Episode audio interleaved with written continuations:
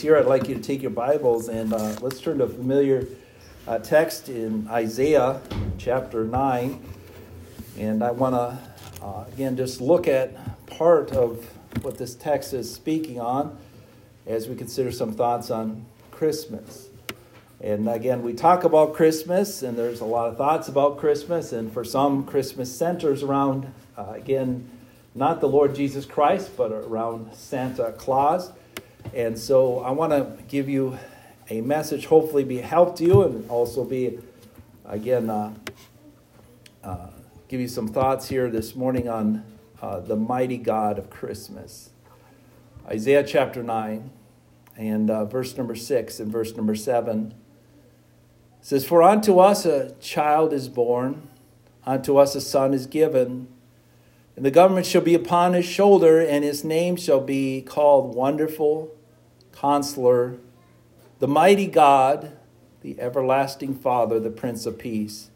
In the increase of his government and peace, there should be no end upon the throne of David and upon his kingdom to order it and to establish it with judgment, with justice, from henceforth, even forever. The zeal of the Lord of hosts will perform this. One I want to speak on, again, there's a number of names given there in verse number six, but I want to speak this morning on the mighty God. Let's go ahead and pray as we consider this thought on the mighty God. Father, thank you again for this name, this name above all names, that at every knee people will bow one day and every tongue confess that Jesus Christ is Lord to the glory of God. And as we consider the mighty God of Christmas, I pray that we could uh, just see a little bit about his might. Again, as we speak about it here today, I pray you to just help me again to convey the truth about you and about the Son. Help us again by your grace to understand that Jesus is that mighty God. We pray this in Jesus' name and for his sake. Amen. I know some don't believe that Jesus is the mighty God. Certainly, again, if you were part of an establishment called the Jehovah Witnesses, you would not believe that he is indeed the mighty God. But I can tell you today that there are many passages that point to the mighty God and that also show Jesus to be the mighty God. You know, I, I think about the message here today, and I could make this message quite a bit more extensive. In fact, I've thought about maybe looking at this over a two week period of time, and I may I'm not sure right now. But most people don't see Jesus as God. They don't understand that he is indeed God, but they don't also understand that he is indeed the mighty God. He proved it in his miracles, he proved it in his ministry, he proved it in creation. And you see throughout the scripture that indeed you and I should believe in the mighty God. We're familiar with this text here in Isaiah chapter 9 and verse number 6 about a son being given. It says, For unto us a child is born, unto us a son is given, and the garment shall be upon his shoulder, and his name shall be Wonderful, Counselor, the Mighty God, the Everlasting Father, the Prince of Peace. Many religionists, agnostics, atheists suggest that Jesus is just a man that lived upon this earth. But by the record of the scripture, he is way more than a man by what he did. People cannot even do today the things that he did. You know, I was watching a video here, and you can do this now. I mean, you don't have to go and see it in person, but you can watch a video, and this is very recently, of a miracle worker, so to speak. And again, it was this miracle worker, and this miracle worker was doing something. He said, What were you doing? I was just looking at something. You know, every once in a while I just look at something and I see something and it's interesting again, and, and maybe I watch it and I just, I didn't watch the whole thing, but I seen this, uh, I would just call him what he is a religious impostor. Uh, again, going along and saying and showing how he was casting out demons out of these two people. And again, it was, it was grotesque as far as I was concerned. It was. I mean, this lady came forward and and she, she needed again to be cured, so to speak, of her immorality. She'd been very immoral, and so she believed she was full of demons, right? And so this guy lays hands on her, and she, she goes down to the ground, and I'm not going to describe exactly what happened, but she goes down to the ground. After that, supposedly the demon's gone. Another man comes forward, similar thing. Again, he's, he's demon possessed too, and it was grotesque. Why I say it was grotesque? Because he began to vomit on the ground, and through that vomit, supposedly the demon was coming out. And I say about these imposters, they're just imposters. They're, they're devilish in what they do. And, and sadly, I was watching this, I was thinking to myself, how they make a mockery of what Jesus was able to do. You know, if you were full of a devil, he would cast that devil out. There would be no none of this. Well, you need to pray now that the Holy Spirit might take control you and the demon come out. No, Jesus said, demon come out, and the demon came out. See, that's the might of his power. These people are imposters. You know, for a third case, the demon didn't get worked out because of the lack of faith in that person. I thought to myself, this is false. This is fake. This is trickery. You see, and again, I, I looked at again the picture there, and I seen a great congregation in front of them. I thought to myself, all these people are caught up in a religion that teaches a different kind of Jesus, a different kind of miracle worker, a different kind of Bible and Scripture. And again, to me, it was utter confusion. I thought to myself, if they only knew about the mighty God, mighty to save, mighty to deliver, mighty to change lives, they would see a Jesus of the Bible. Again, I kind of maybe get off a little bit, but I think about people as religionists, they just think that Jesus is just, you know, maybe a, kind of like them. Kind of like them. You know, this guy laying his hands on him, thought to myself, he thinks he's like Jesus because he's laying hands on this person. Thinks he's like Jesus by laying his hands on this person. He thinks he's like Jesus because he thinks he can somehow cast his devil out through her belief and and maybe her desire to have this devil come out and all these kind of things. I thought to myself, these people in the Bible that had the demon cast out, the demon was cast out by the miraculous power of God. There was no need for belief. There was no need for anything. There was just need for someone to be demon possessed and for a God to cast out the devil that was possessing them, or the demons that were possessing them. The might of God is great. And even as I uh, think about my futile attempt this morning to uh, try to convey the might of God, I will come nowhere near the might of God and His great power as I talk to you about this subject. You know, Isaiah chapter 9, verse number 6 says, A child will be born, a son would be given that would be called the mighty God. The mighty God. It's amazing to think about that. A mighty God born as a child. How can that be? Well, God made it to happen. Well, let's look at a little history on this mighty God. Who is this mighty God? Let's turn back to Genesis chapter 49. Who is this mighty God of the Bible? He's the mighty God of Jacob and Joseph. The mighty God of Jacob and Joseph. Uh, we find again the Bible talk about this mighty God back in Genesis chapter 49, and I just want to pick up here, read a few verses here. Genesis 49, verse number 22 uh, through verse number 24.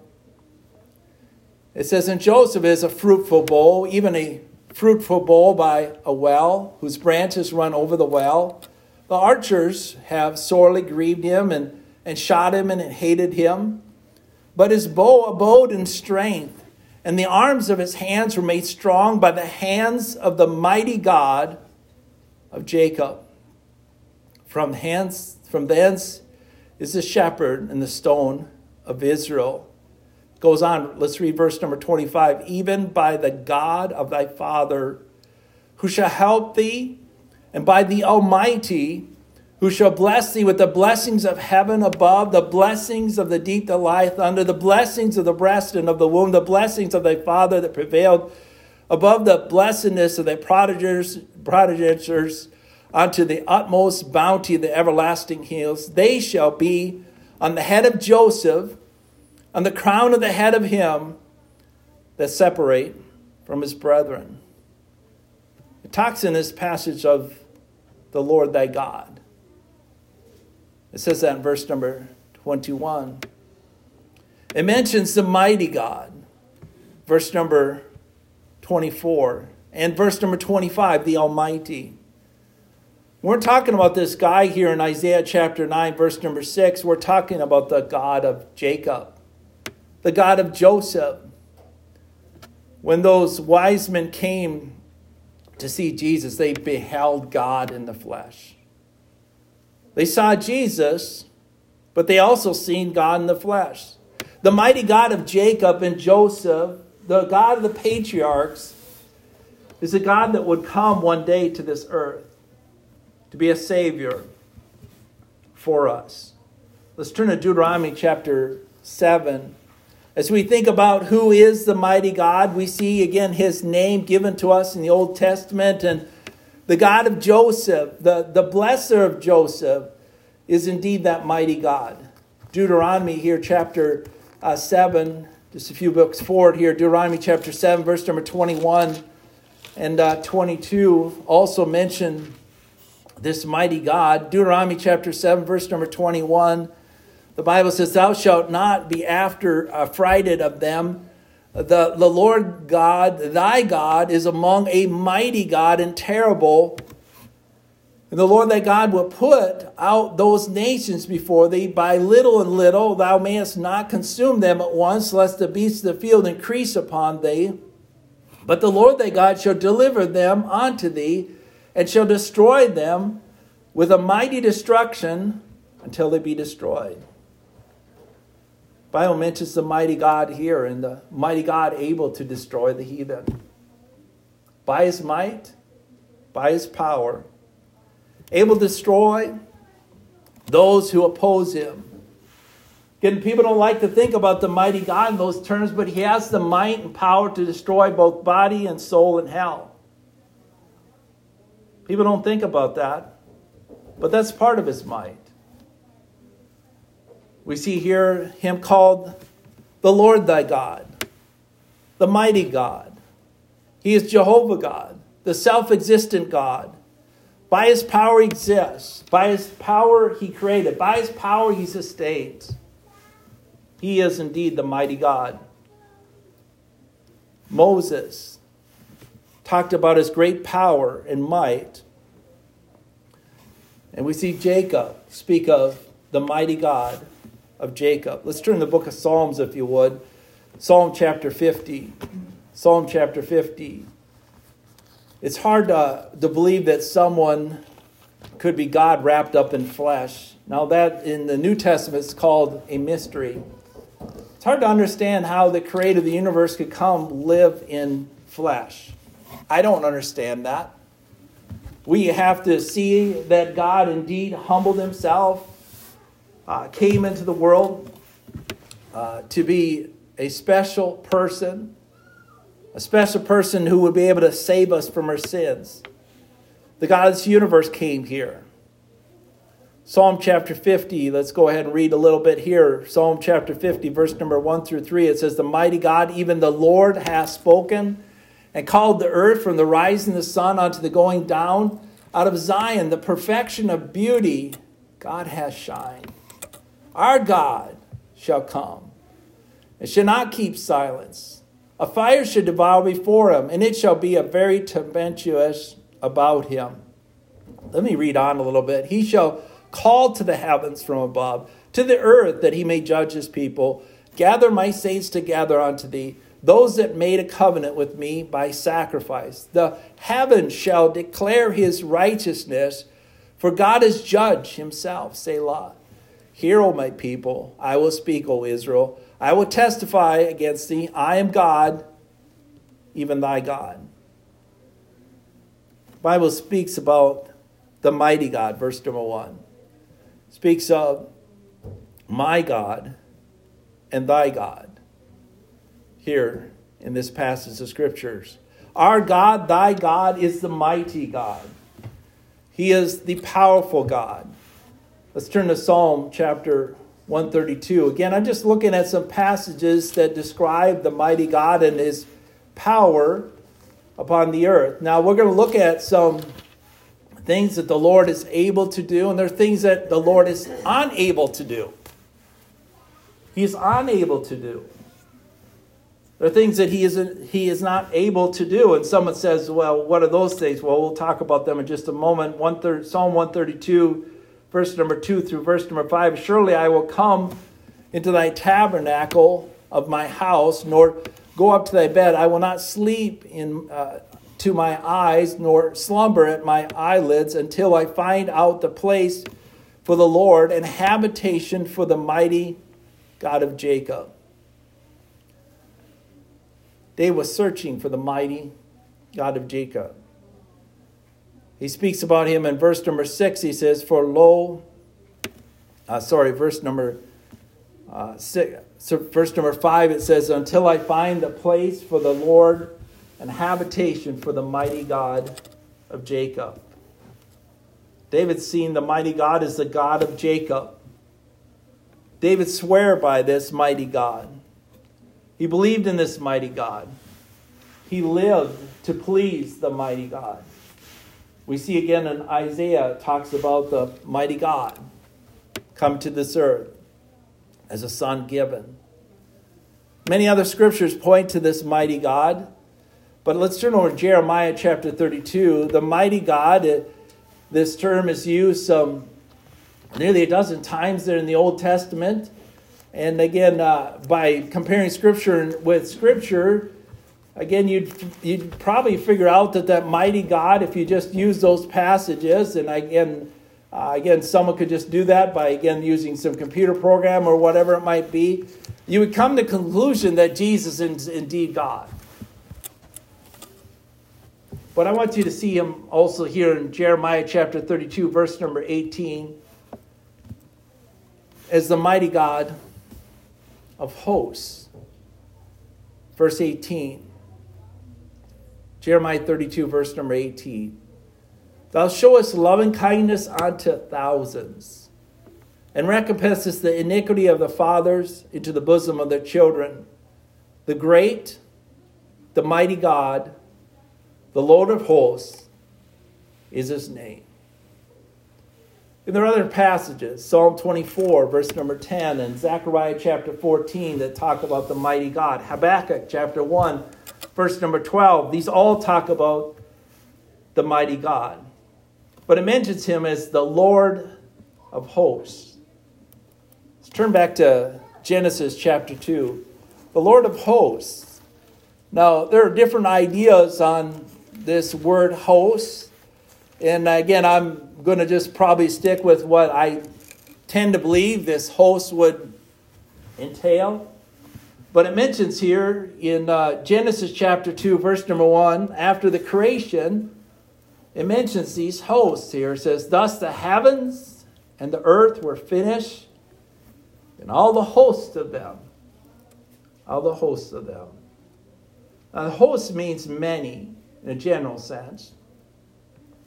And uh, again, we see again the word host used in a number of passages of scriptures.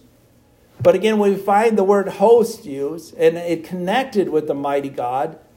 The mighty God is the God of dominion or forces or armies. The hosts of heaven. Again, we think a lot of times of the angelic hosts of heaven. The armies of heaven are at God's disposal. He's also the one that created all things. It says, Thus the heaven and the earth and all the hosts of them. Some people believe that everything he created is part of the host, so to speak. And certainly that may well be true. I don't know for sure. But he is indeed, the Bible says, the king over all the earth. Zechariah chapter 14, verse number 9. Let's turn back to Isaiah chapter 9. We think about the mighty God. His name is the mighty God. He is Jehovah. He's the God of Joseph and Jacob and Moses and Asaph and David and all these men that wrote about him. Jeremiah uh, wrote about him and Isaiah wrote about him. Isaiah chapter 9, verse number 6 For unto us a child is born, unto us a son is given, and the government shall be upon his shoulder, and his name shall be called Wonderful Counselor, the Mighty God. You know, there's something about God that makes him mighty that also seems to limit his power. but his power is perfect in limit, limitations. The things that God can do, the things that God cannot do. Let's turn to the book of Job. What are some things that God cannot do? Let me just mention two, two things that limit his power. Let's turn to the book of Job. The first thing that limits God's power, and again, I'm not saying this is good power, but this is power nonetheless, is he cannot sin. He cannot sin. Now, that limits his power, but his power is towards right and righteousness. It's, a, it's towards that which is good, and it cannot be that which is evil. And so, Job chapter 34 and verse number 10 and verse number 12, it mentions, Therefore, hearken unto me, ye of, uh, men of understanding, far be it from God that he should do wickedness, and for the Almighty that he should commit iniquity. Verse number 12 Yea, surely God will not do wickedly, neither will the Almighty pervert judgment. There's nothing that God does that's wrong.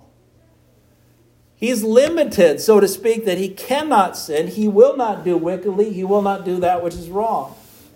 And so we see his limitations mentioned here in Job 34. Well, let's turn over Titus in, in the New Testament.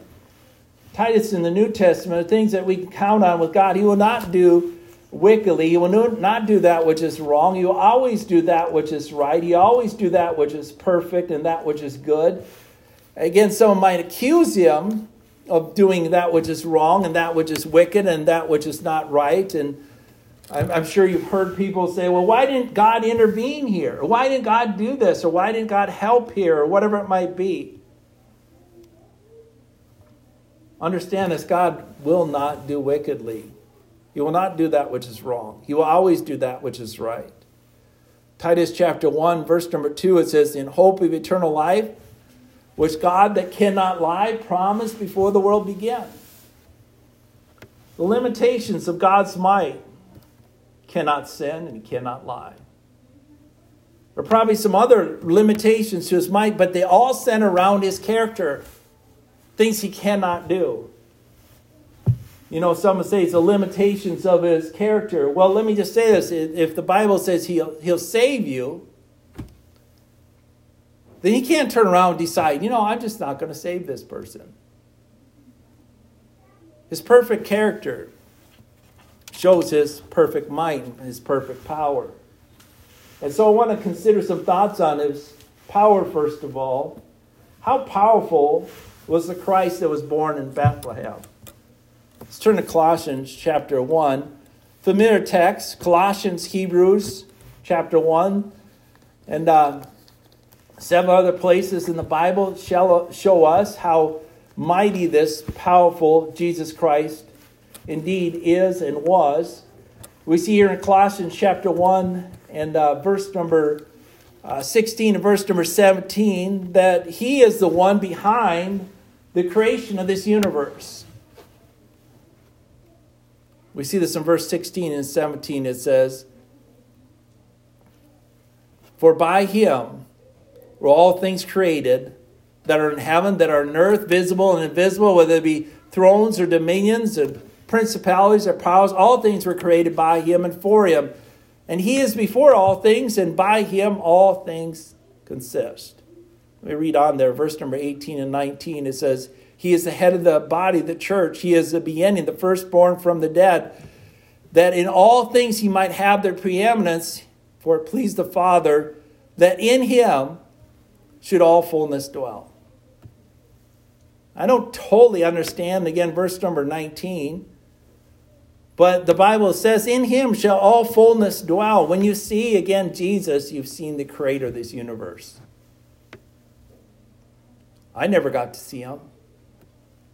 Peter and those disciples got to see him. Many of the Jews got to see him during that first century when he was manifested in the flesh. But we see his power. It begins here with the creator of the universe. He's the sustainer of the universe. He has created a wonderful and intricate and meticulous and purposeful universe.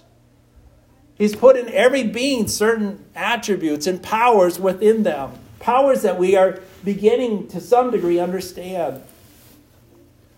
I thought it interesting back in 2007, they were able to, in Tokyo, go in and tinker with the DNA of a mice or a mouse.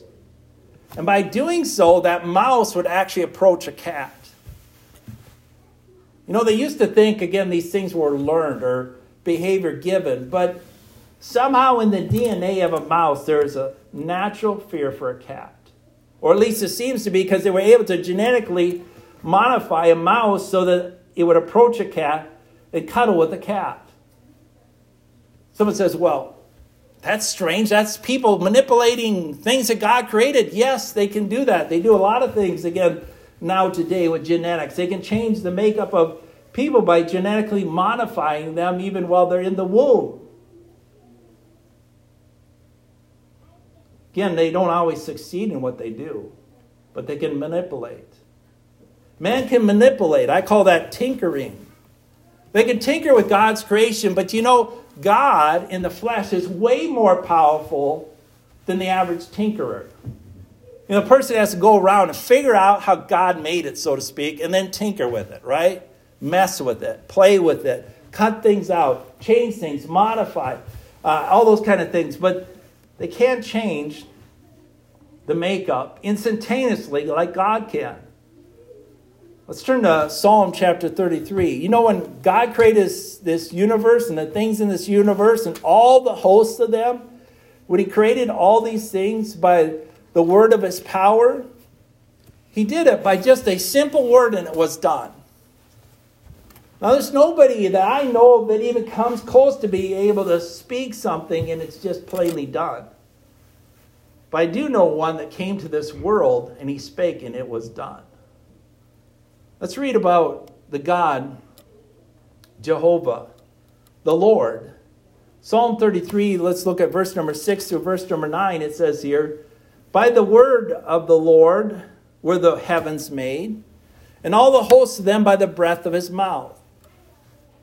He gathered the waters of the sea together as a heap, and he layeth up the depths of the storehouses. Let all the earth fear the Lord, let all the inhabitants of the world stand in on him. He spake, and it was done.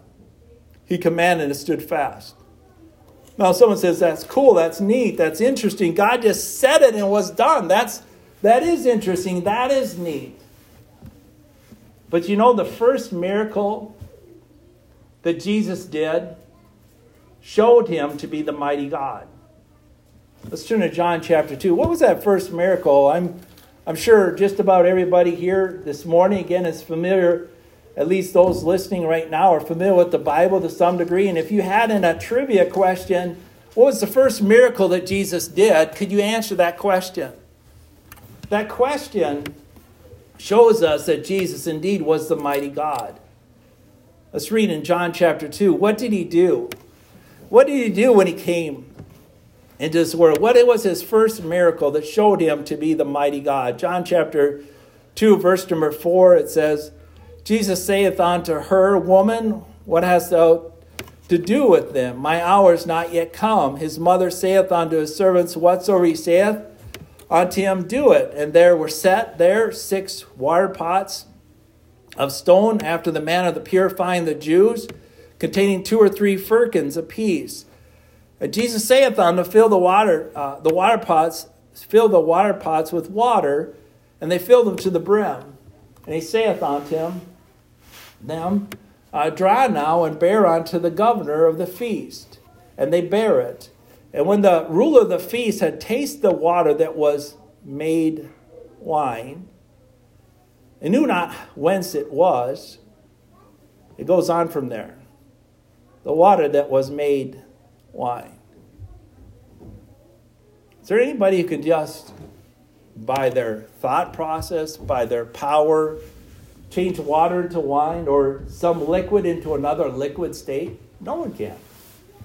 If I had poison in a vessel, could someone purify that?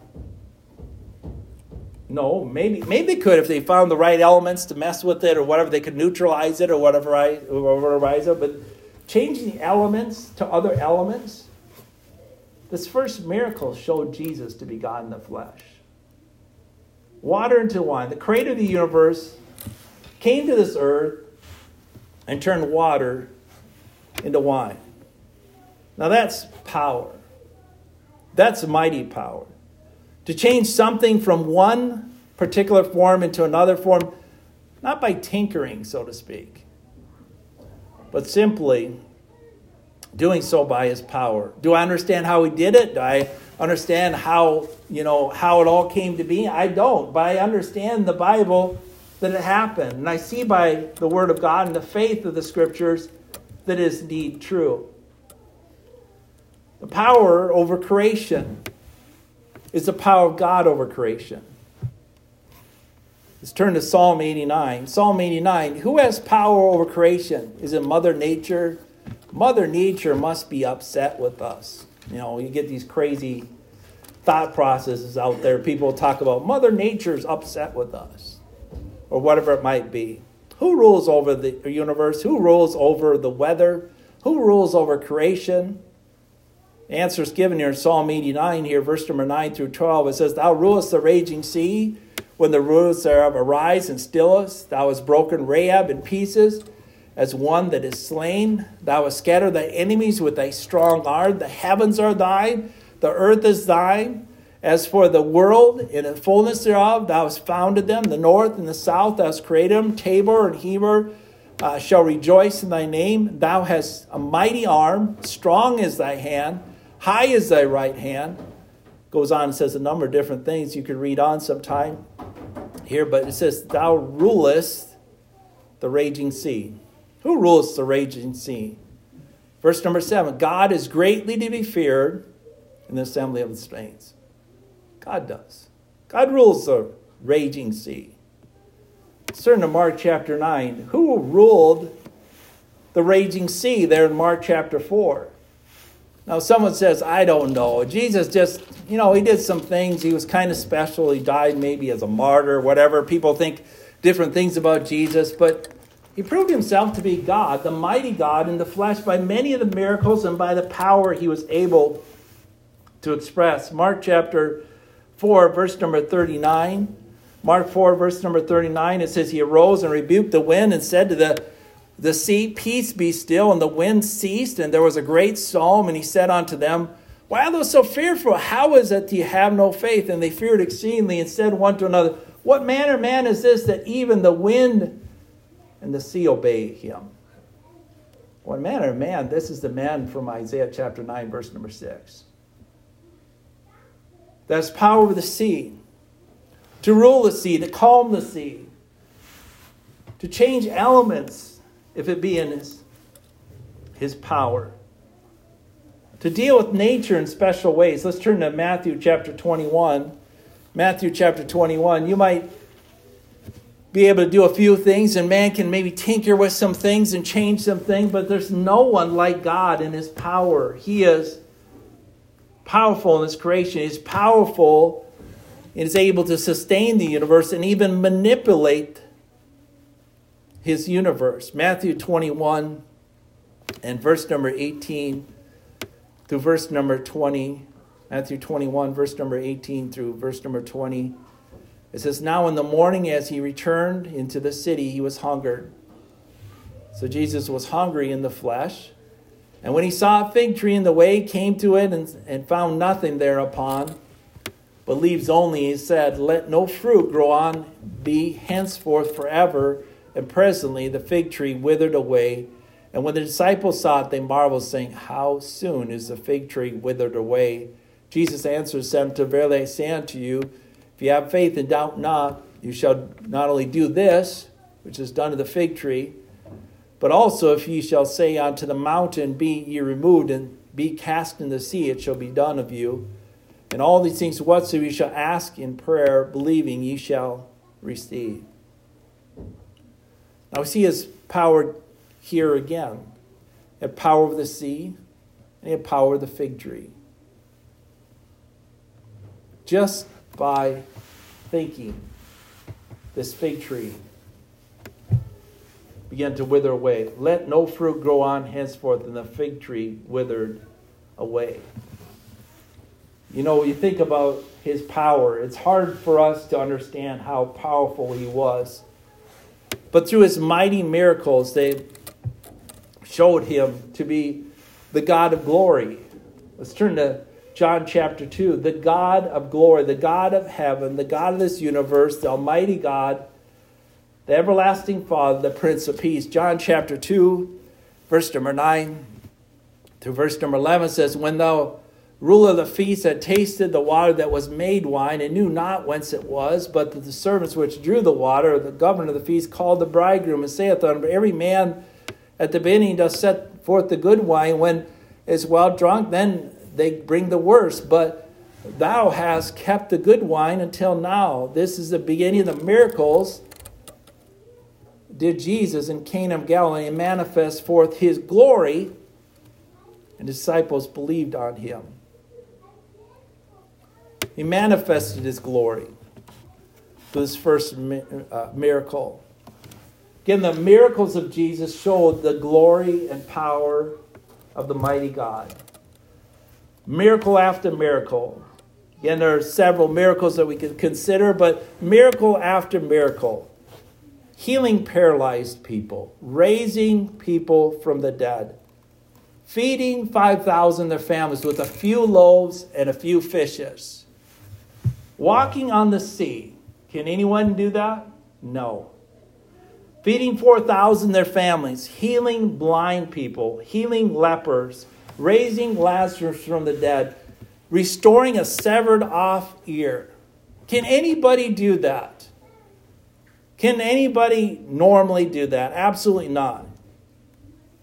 But the mighty God, Jesus, did. And so we see the mighty might of his power. You see, let's turn over there. We're really close. John chapter 18, verse number 6. The might of his power. Again, you know, you think about the goodness of God, the greatness of God, the power of Jesus Christ. You think of what he could have done on this earth. Incredible things he could have possibly done different on this earth. I'm not saying he should have done anything different. I don't believe he should have done. He did everything perfectly. But the ability for him to do things on this earth are incredible. Look at John chapter 18, verse number 6, just another verse on his power. It says, And as soon as he had said unto them, I am he, they went backward and fell to the ground. Said some words and people fell backward to the ground. That's not normal. That's not, again, just natural powers that maybe someone does. Someone says, well, if someone could just conjure up their powers, so to speak, maybe they could do that. No, there's no one that could do that except for Jesus, except for God. He spoke, and things got done. He spoke, and the universe was created. He spoke again here, and again, Lazarus came forth out of the dead. But I want to mention here, finally, the might of his power. Let's turn back to Isaiah chapter 63. What is the might of his power? The might of his power is the might to save. And this is again something special about the Lord Jesus. He came into this world to save sinners, of whom Paul said he was chief. He revealed himself to be the powerful God through his miracles and through his might. Isaiah chapter 63, verse number 1, it says, Who, the, who is this that cometh from Edom with dyed garments from Bozrah? This that is glorious in his apparel, traveling in the greatness of his strength. I that speak is in righteousness, mighty to save. Let me read on. You'll reveal who this is. Therefore art thou red in thy apparel, and thy garments like him that treadeth the wine fat. I've trodden the winepress alone of the people. There is none with me, for I tread them in my anger and trample upon them in my fury, and their blood shall be sprinkled upon their garments, and I will stain their garments for the day of vengeance in mine heart, and the and the year of the Redeemer is come. Let me skip to verse number seven. I will mention the loving kindness of the Lord, the praises of the Lord, according to all that the Lord hath bestowed on us and the good the great goodness toward the house of Israel which he hath bestowed on them according to his mercy according to the multitudes of his mighty uh, his, his loving kindness verse 8 it says for he said surely they are my people children that will not lie so he was their savior so the Savior is going to come back and he's going to destroy some things. Again, he mentions there in Isaiah chapter 63, and he's going to go to Edom and Bozrah, and by his mighty power, he's going to destroy some things. But the Bible mentions he is mighty to save. He came into the world to save sinners, of whom Paul said he was chief. Who is able to save any soul? Jesus is. He saved Nicodemus. He saved the Samaritan. He saved Martha. He saved Bartimaeus. On and on it goes. Let's turn to Hebrews chapter 7. Hebrews chapter 7. The Bible speaks of, uh, again, the, the mighty power of God. And uh, his mighty power will be revealed from heaven one day when he will return and I'm certainly looking forward to that day when he returns. Again, the more I hear about what's going on and overseas, I wonder if the Lord's going to return. I just wonder sometime when and at what time the Lord may return. I hear about just a few days ago, I think it was just a day ago, if I remember right, could be a couple days ago. I mean, just a major attack on Kiev. Major attack. I don't know if it's been in the regular news, but again, I, I just I say regular because there's lots of news sources out there. But they say half of Kiev is without power right now. Imagine that, a huge city without power right now. And they say possibly because of what happened there that, you know, Ukraine is going to retaliate and hit Crimea. I mean, that's what they're scared for. Going to retaliate because of the power of missiles, lots of missiles. I think it was 60 or 40 launched at that time. And they're concerned about Putin, what he might do. Putin says he's not, he will use nuclear if he, it's needful for his people. I think about all the prophecy in the Bible and how Russia one day is going to come down on Israel. And I think about we could be near the end times, but I know this there's someone able to save, and that's Jesus. Hebrews chapter 7, verse number 25. It's wherefore he is able also to save to the uttermost them that come to God by him, seeing he ever liveth to make intercession for them. He's able to save to the uttermost those that come to God by him, seeing he ever liveth to make intercession for them. The mighty God is able to save. He's able to save people right at the brink of death. We see that in Luke chapter 23, verse number 42. The dying thief, just about to die, but Jesus able to save him. Let's turn to John chapter 17. Why did Jesus come? I hope you understand he didn't come to just be kind of a a fill in and in this time of year. You know we traditionally celebrate uh, christmas and the things that surround christmas and the wise men and the three shepherds and you know whatever it might be. Uh, again i say three shepherds or three wise men or whatever. It seems like people sometimes do two one whatever it might be. Uh, why why why did he come here?